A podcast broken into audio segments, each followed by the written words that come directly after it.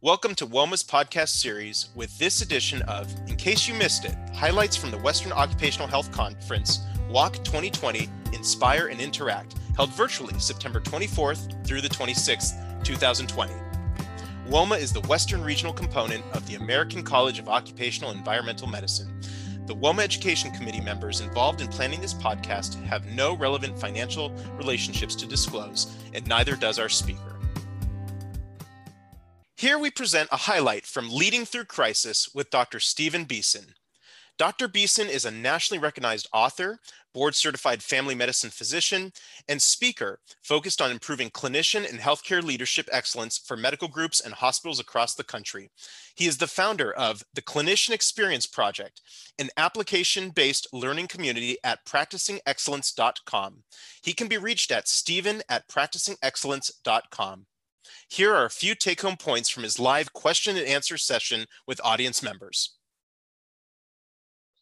Thank you. It, it's good to see all of you. I felt like I was watching a morning radio show with uh, Ellen and Sherry and Tony. So you guys got uh, quite the vibe going on uh, with the group. So uh, it says a lot about your your culture and and just the power of friendships and being there for one another and caring about one another and uh, in, in leading through crisis, that's probably the most important thing.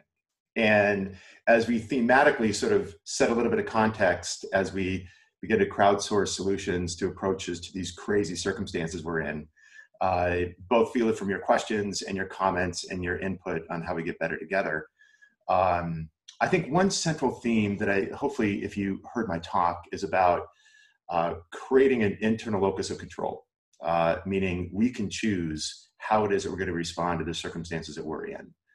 Uh, and as a famous quote said, and as my, uh, I remember my daughter says to me all the time, uh, who's now married, which is a whole nother topic, but anyway, uh, she said, you know, life is 10% uh, what happens to you and 90% how do you respond? And just the, the sense of control and I referenced in the talk dominion that we can create excellence where we are by the influence that we create and how we make the lives of those that we serve better. How do we bring the best of those that we lead? How do we continue to focus on the purpose of our work? Uh, and and how do we how do we transition from looking at the horizon uh, of very knowingly difficult circumstances and transition that to how can I make the world better where I am on the things that I can control? Uh, because I think when we continue to worry about things that are beyond our immediate influence, is a source of dissonance and distress and worry. And as we say, life is short. and it can't suck. Uh, and, and part of finding joy, purpose, and contentment is a transition from this crazy external circumstance to as a mother, father, brother, sister, friend, colleague, clinician, leader, what can I do and what actions can I take to make the lives of those that I'm around better? And knowing that a basic fundamental human need and condition is to be able to make a positive impact in the world. And if we were to pass the microphone around to say me to ask you what's your best moment you've ever had as a leader? What's the best moment you've ever had as a clinician? It's never about clinical sequelae. It's never about the heroic clinical intervention. It's always about a relationship and an impact that you are immensely proud of that allows you to be the person that you envision for yourself. And as I always say, uh, when I when I talk to clinicians, um, there's no clinician that after finishing their training says to themselves, you know, 20 years from now, my hope and dream for myself is to be enormously cynical, negative, and impossible to be around. they look at themselves, they go, God, who am I? So, you know, a, a big part of adaptive response is is internal locus of control, uh, being available for your team, uh, relying heavily on the purpose and the mission of the work that you do, uh, to look out for one another, to care for those beside you, and and you know even in our own company, you know, say two or three times a week, you're going to text your teammate and just check in. How are you holding up? How you feeling? How you doing? Have forums for us to be able to share our struggles, so that weird thoughts inside your head about why am I feeling so why am I struggling so? And then you realize that everybody else is struggling the same way. There's there's there's a lot of uh, countermeasure to despair and burnout just by virtue of uh, having an avenue to be able to talk and communicate with each other. So with that, um, also an announcement I sent within the chat. I uh, a link that I had. I had a bunch of requests come privately saying, "Hey, where's that article on uh, team athletes predicting how attendings rated their their actually ENT surgeons at WashU?" So I sent that link uh, in the chat box. Uh, it was published in uh, JAMA. Got quite a bit of lay press. So with that as a background context, um, uh, would love to. I let, let's let's just. I'm going to warm you up a second, just just to get just to get that bi-directional communication. Open up your chat. Open up your chat real quick, everybody, and just drop in your favorite movie. Favorite movie. Everybody in chat, chat, chat. Drop in your favorite movie, and let's get this going. And then we'll begin to uh, Tombstone. Oh, so solid. I'll be your Huckleberry. Ah. Favorite line. Yeah, favorite line, and yeah, Val Kilmer has not been the same since then, but he's making a little bit of a comeback. Hey, good morning there. Um, I was just wondering, how, how, do you have any recommendations or tips to provide these, uh, the you know, the emotional impact that one has to face to face, the inspiration, um, the feelings uh, behind these leadership ideas, you know, through text or or email? Um, I, I, know that's not going to be the primary way to, to do it, but you know you may need a supplement in between. So I was just kind of yeah, wondering yeah. your thoughts it's, on that. That's a, it's a great thing. I mean, everybody's looking. You know, one of the one of the big predictors of effective leadership in crisis is robust, personal, authentic communication. Uh, and and communication is what the organization is doing to respond to the crisis we're in, and checking in on teammates, checking in on on each other, and and there's nothing like a face to face, you know, conversation. Um, we have found just you know, and and again, I have I have a group of about 20 people in in our company, and is that text communication um, uh, has been a very powerful way to create personal connectivity that is specific for you know individual you know teammates uh, and just just a query, I want to see how you're doing today. I was thinking about you today. Uh, I know you've got a big project and you're homeschooling and and your clients are never you know are, are off and running and doing other things and i and i know it's been a hard time i just want to check in and see how you're holding up. Um, and uh, we had just uh, today is saturday on thursday night we got our entire team together for a happy hour to have uh, a, a, couple of ipas together.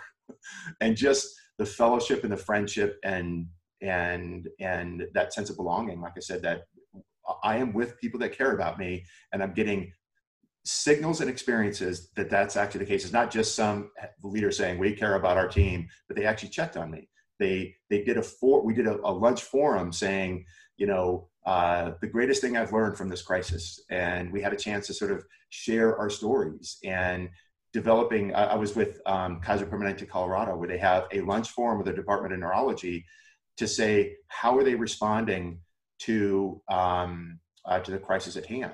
And, and how they're holding up? What are their best ideas?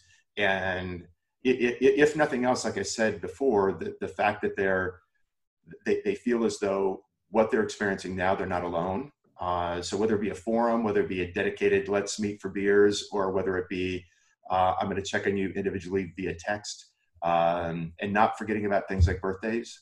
Um, uh, I always found that in healthcare, with healthcare teams, I always ask teams, do you guys celebrate each other's birthdays? Uh, is a very cro- powerful cross correlation to organizational culture and how people uh, feel about one another. Um, so uh, those those are things, and, and and again, part of managing the crisis is about being adaptable how can we maintain connectivity to each other to help and support fellowship in this context when it's really hard and we're never together again?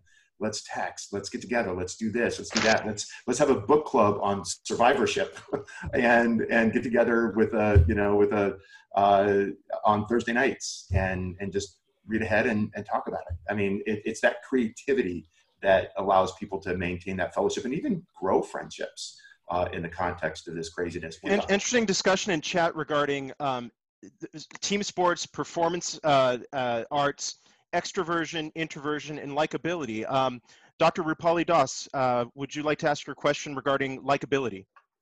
I just read um, an article that came through the uh, Association for Physician Leadership that likability is a big predictor of um, how leaders are rated, not necessarily their effectiveness, but their ability to lead a team. And they looked at uh, various factors of how leaders are rated. And they felt that uh, they, the conclusion was if they, they were rated positive on one thing, they were rated positive on a lot of things, and the common factor was likability. So I'm wondering, what is likability? Um, how do you rate it? How do you uh, uh, you know, develop it in an individual? And like someone said on the chat, is it really being part of a uh, charismatic leader? And is charisma necessarily a good thing? Because I think there's been a lot of um.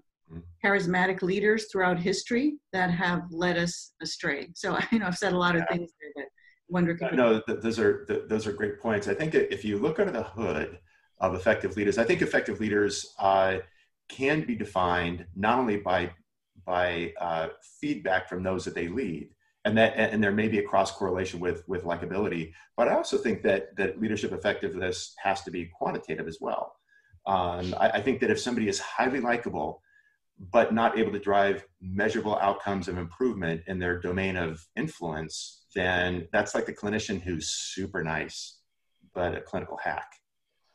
You know you you, you got to i mean it's it's very important as a clinician to build trust and communicate effectively and facilitate patient participation and care and to use teach back and to, to care and convey confidence but it's also our ability to diagnose and manage disease. So I, so I think it's quantitative and qualitative feedback to have a comprehensive evaluation of a leader. But on that qualitative piece regarding uh, likability um, i have found in my life and i you know and this is this is a little bit biased based upon my experience in leadership development that likability uh, is fueled by authenticity of uh, i am dedicated to the people that i serve my role as a leader is to help you become your best. I realize that giving credit away reducing authority gradients coaching others mentoring others and giving gratitude to others is how people soar. And when people do those things they go man i love that leader. If you have enjoyed this podcast, we'd like to invite you to explore more. You'll find our current library at WOEMA at www.woema.org and encourage you to subscribe to the WOEMA podcast channel wherever you find your favorite podcast for podcast listening. You will be notified as new podcasts become available. Subjects could include the latest clinical update, emerging treatments in medicine, or topics in public and environmental health. Stay tuned and don't miss out. And join us for WOHC 2021 on September 29th to October 2nd in Phoenix, Arizona.